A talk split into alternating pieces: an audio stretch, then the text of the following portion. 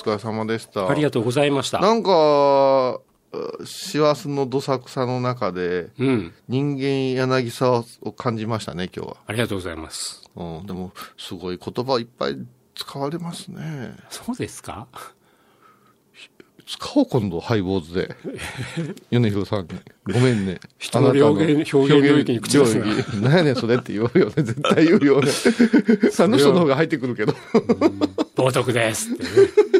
冒涜ね。うん。あでもね、あのー ごめんなさいね、はいハイボーズの話で。米広さんっていう人は、替え歌が絶対 NG なんですよ。はうん。うんこれは、あのーザコバさんですねあ。。はザコバさんが、うん歌には命があるんやから、うん作家の気持ちがあるんやから、替え歌をすなっちゅうて、あ。はあ。一門の、あ掟みたいなのがあって、ううんん。だから、それこそ、替え歌は冒涜なんですよ。うんあの、彼にとっては。うーん。あそういう、それはそれでね、あの、とても筋が通ってますよね。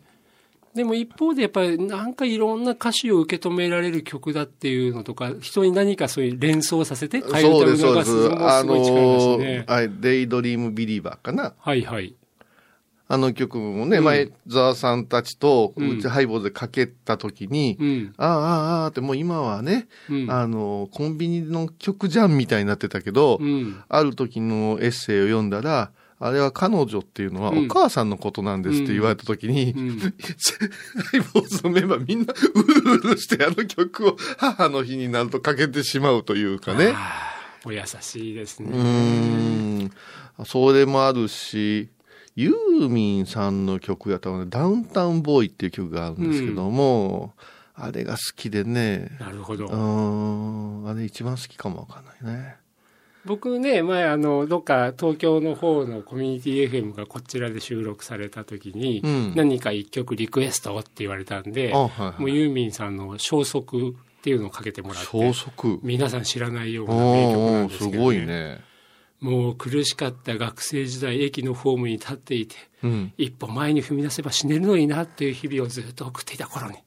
そんなこと考えたことあるんですか？あります、あります、もう。あ、そう。学生時代押したのかな思う時ありますけど、あいつ嫌い、嫌いやから言うのはあるけど、自分が一歩踏み出す？あ、でもそれはね、死にたいとかじゃなくて、自分 死にたいでしょ。いや、主人じゃなくて、あの、こんなに悩み苦しんでる僕だけれども、今ここで一歩前に出て、うん電車にバーンってぶつかったら、それで全部終わっちゃうって、それって不思議だなって思ってた。そういう感じですね。あのー今日全般思ったけど、僧侶向きはそっちじゃない、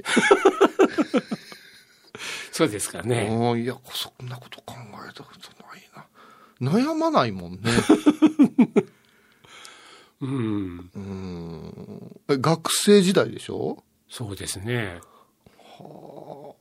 今日の晩飯どうしようかなとか あの高野山の下宿をった時に目の前が豆腐屋でね、うん。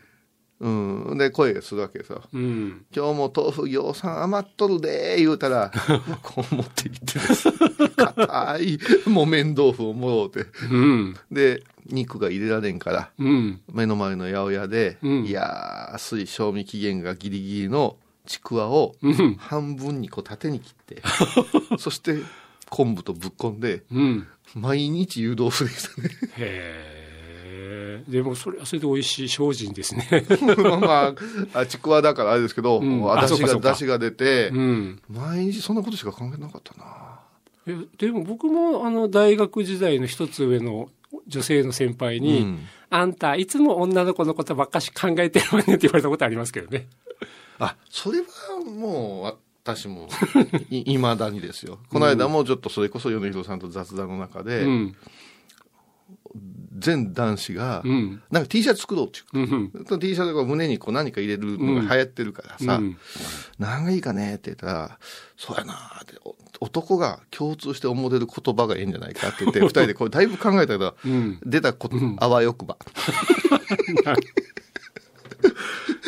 含みが多い言葉ですね。組が多いでしょ。あのまあ、このレベルの二人がやってる番組と、あの、かなりこの祈りと形はちょっと違うんやけど、はい。なかなかでもあの、本当に、あの、人、仕事としてもあるし、人間らしさもあるし、過去のね、あの、思い出話もちょっと入れられたらいいですね。ううんねお忙しいところ、本当にありがとうございました。来年もお願いします。よろしくお願いします。